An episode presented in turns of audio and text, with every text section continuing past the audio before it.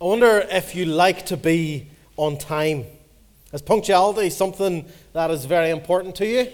Or are you a little like the rabbit in Alice in Wonderland and you're always late for a very important date? Maybe you're like some people I know and you prefer to be fashionably late. You think to arrive early is to waste your time, so don't bother turning up on time. Just leave it late, it'll be better for you. Do you want to make an entrance? Growing up, my dad always set our clocks five minutes fast. So we were always ridiculously early for everything. And it's made such an impression on me that I now hate being late. That doesn't mean that I'm not late, but it gets me anxious even thinking about being late. We were always brought up to be on time. In the story that we read from John 11 earlier, both sisters here seem to think that Jesus is late. They make the same accusation to him. If you'd been here, my brother would not have died. In their opinion, Jesus was late. Like most of Jesus' followers, they'd grown accustomed to Jesus turning up right on time. At the wedding, they're running out of wine. Don't worry, there's Jesus ready to make more wine. When the Pharisees are debating and arguing and getting themselves in knots, there's Jesus right on time with that mind boggling conclusion that sends the Pharisees away scratching their heads. Even when 5,000 people find themselves hungry on a hillside with no shop anywhere in sight, Jesus is right on time. Over and over and over again, we see it in John's Gospel. Jesus turns up on time. Even some of the Jews around the grave of Lazarus say, This is the one who opened the eyes of a blind man. Surely he, he could have stopped Lazarus from dying. Why is Jesus late? Why does he linger when he gets news that his friend is ill? John 11, verse 5, is probably some of the most confusing words in all the gospel. Now, Jesus loved Martha and her sister and Lazarus. So, when he heard that Lazarus was sick, he stayed where he was two more days. In my mind, verse 6 shouldn't follow verse 5. In my little mind, it should say, Now Jesus loved Martha and her sister and Lazarus. So when he heard Lazarus was sick, he rushed there as fast as he could to heal him. But thankfully, God's ways are not my ways. Why does Jesus wait? If he really loved Mary, Martha, and Lazarus, why does he not rush whenever he hears that Lazarus is sick? I wonder if you have ever been where Mary and Martha are. Have you ever been left wondering, where was Jesus when? Dot, dot, dot.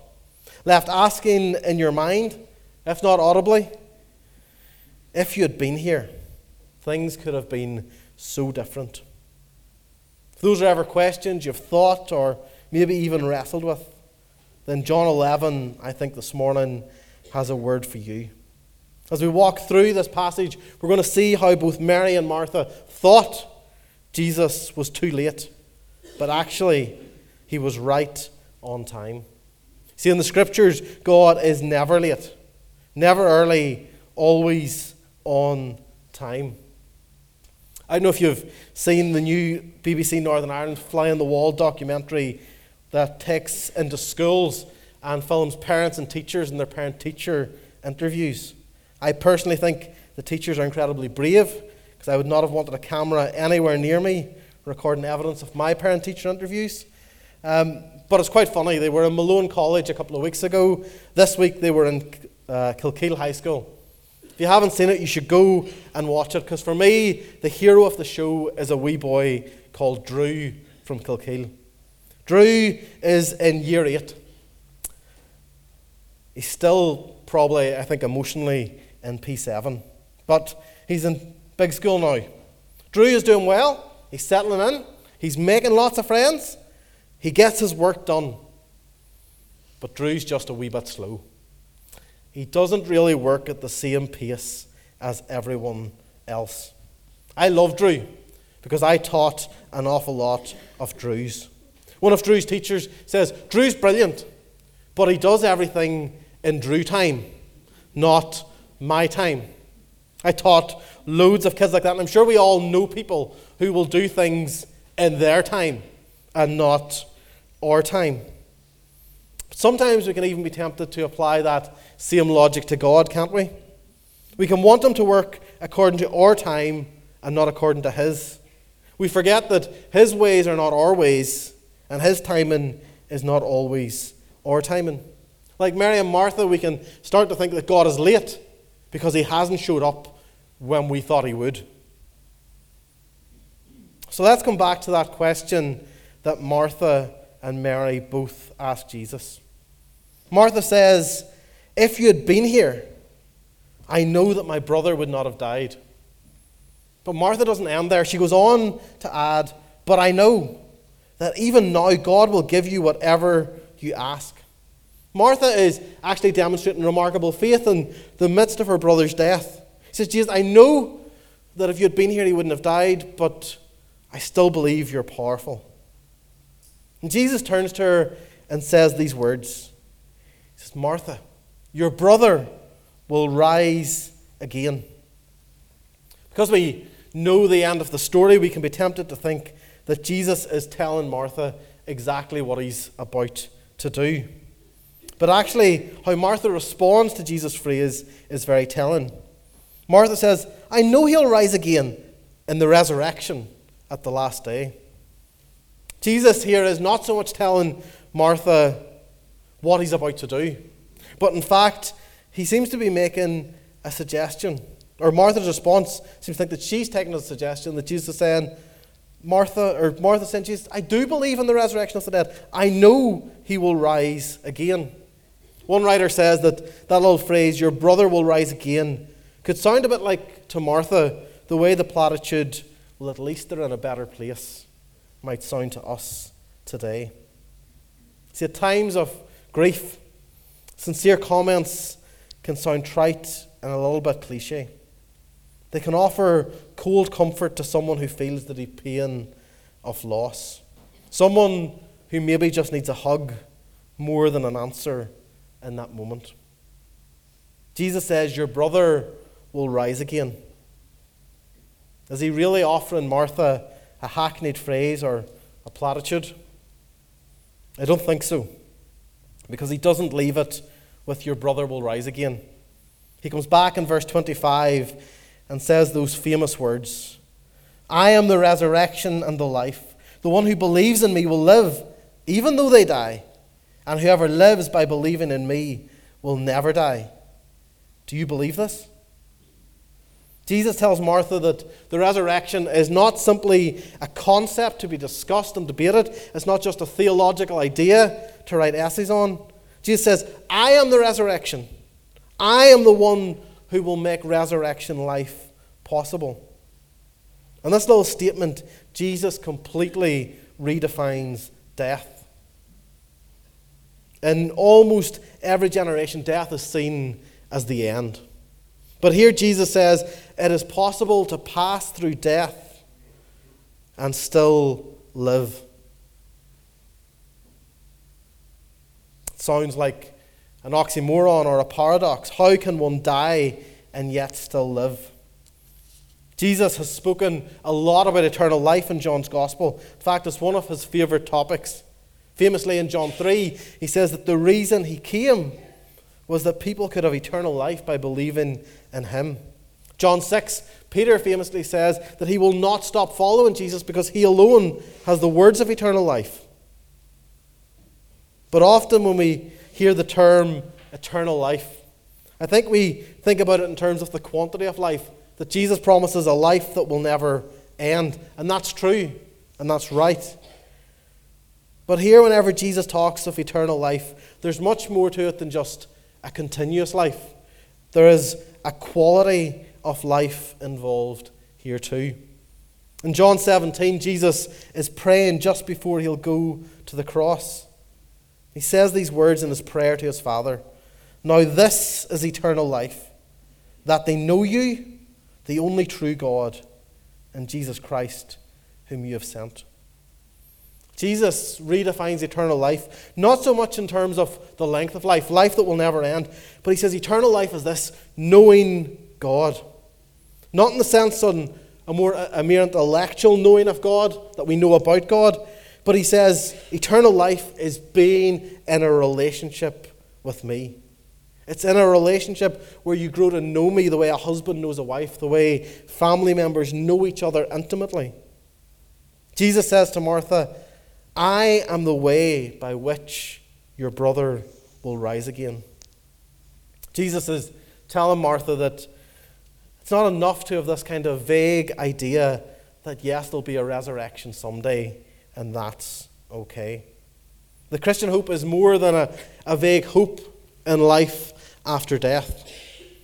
Netflix recently launched a TV show called The Good Place. I haven't seen it, but from the little trailers, it seems that a girl ends up in heaven by mistake. Um, it's not theologically accurate in any way possible.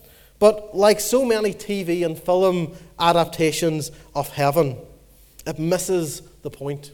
Because whenever modern culture, whether it's books or TV or movies, try to depict heaven, often we see heaven as a place a little bit like earth, but a bit nicer, a little bit better.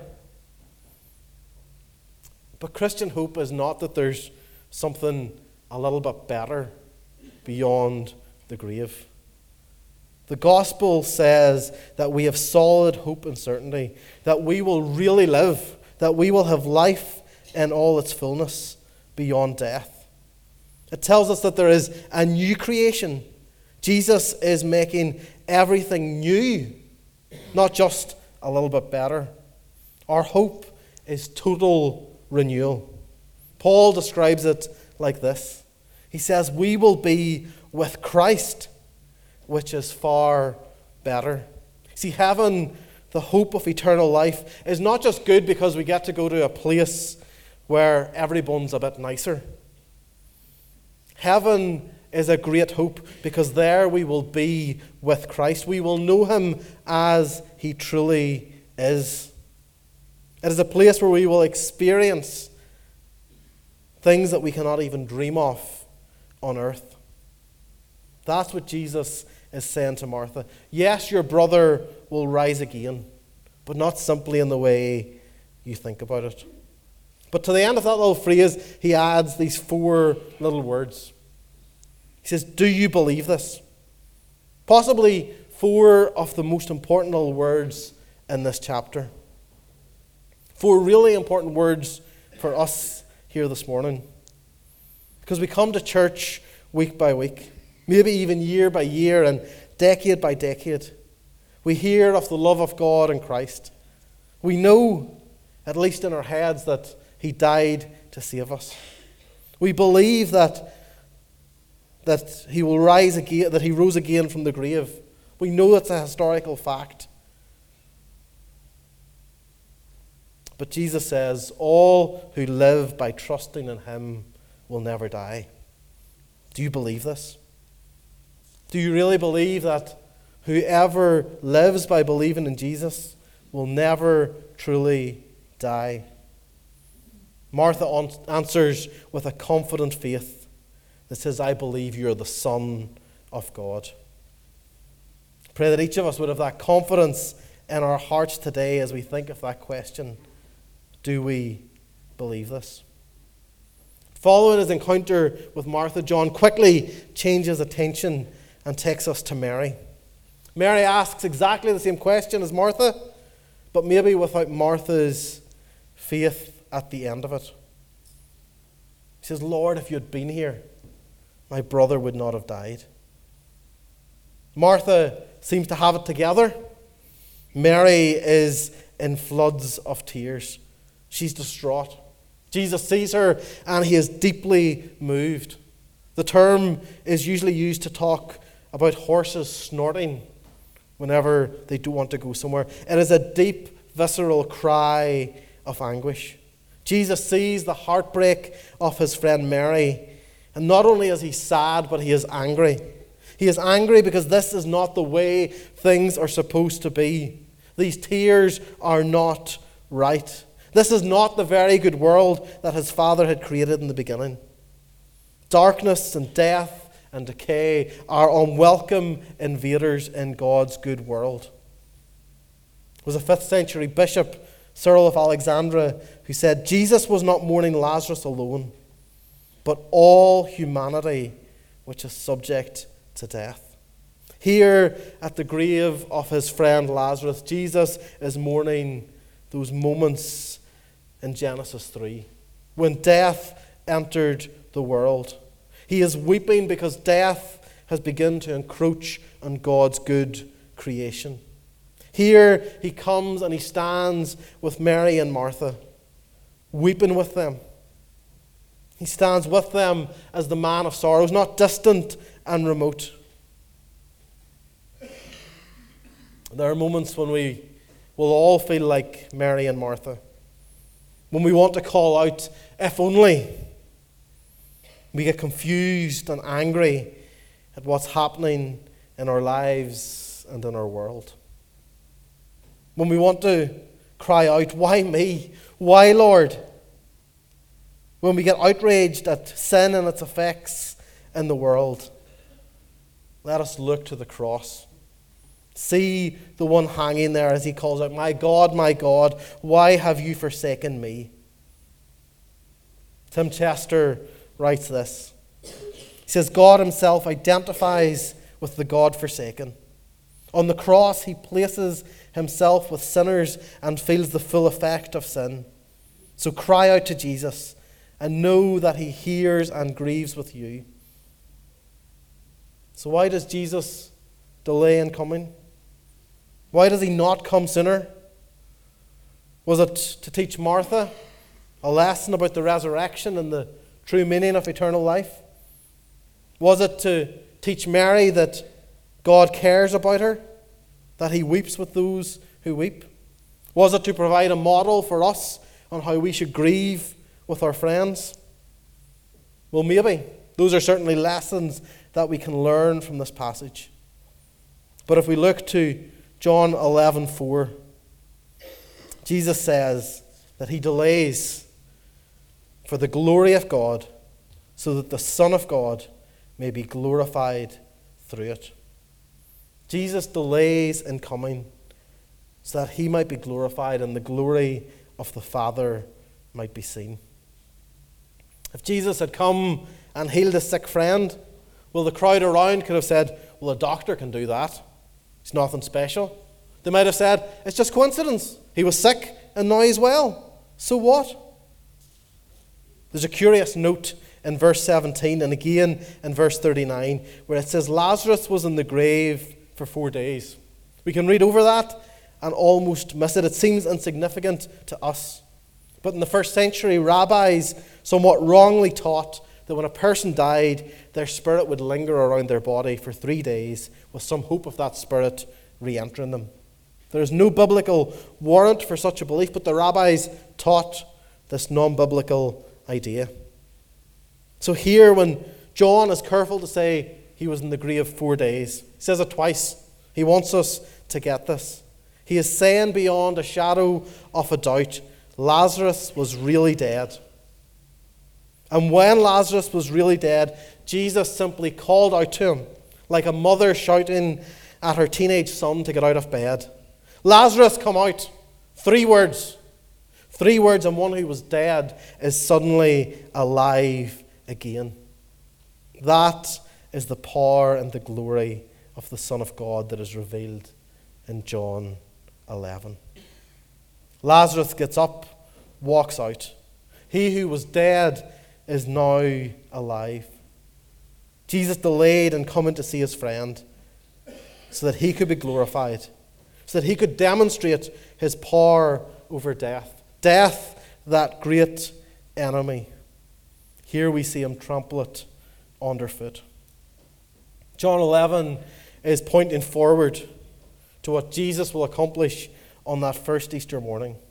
See, Lazarus' resurrection is only a sign of a much greater resurrection. Lazarus' resurrection is just a sign because Lazarus will die again. You cannot go to Palestine and meet Lazarus walking around telling his remarkable story. Lazarus' resurrection pointed forward to Jesus' own resurrection. Tim Chester says that whereas Lazarus came out struggling, his hands and feet bound with strips of cloth, Jesus left the grave clothes behind.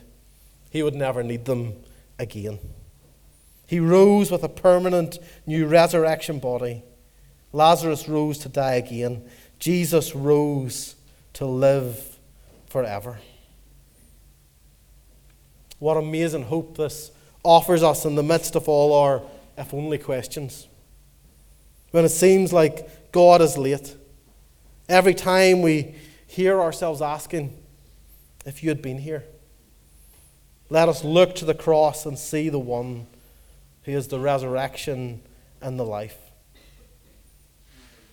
Augustine once described Christ. He said, He is the one who endured death as a lamb, but devoured it as a lion. Christ endured death as a lamb on Good Friday, but on that resurrection Sunday, he devoured it like a lion. So in Revelation 1, we read of Jesus standing and declaring these words Don't be afraid. I am the first and the last. I am the living one.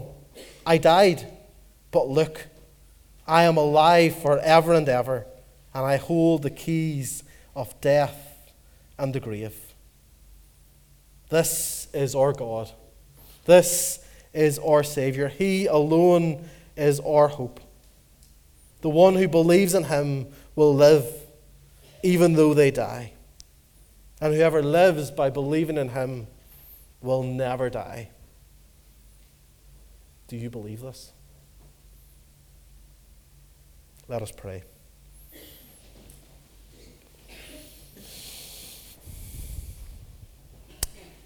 Father, we thank you for the cross.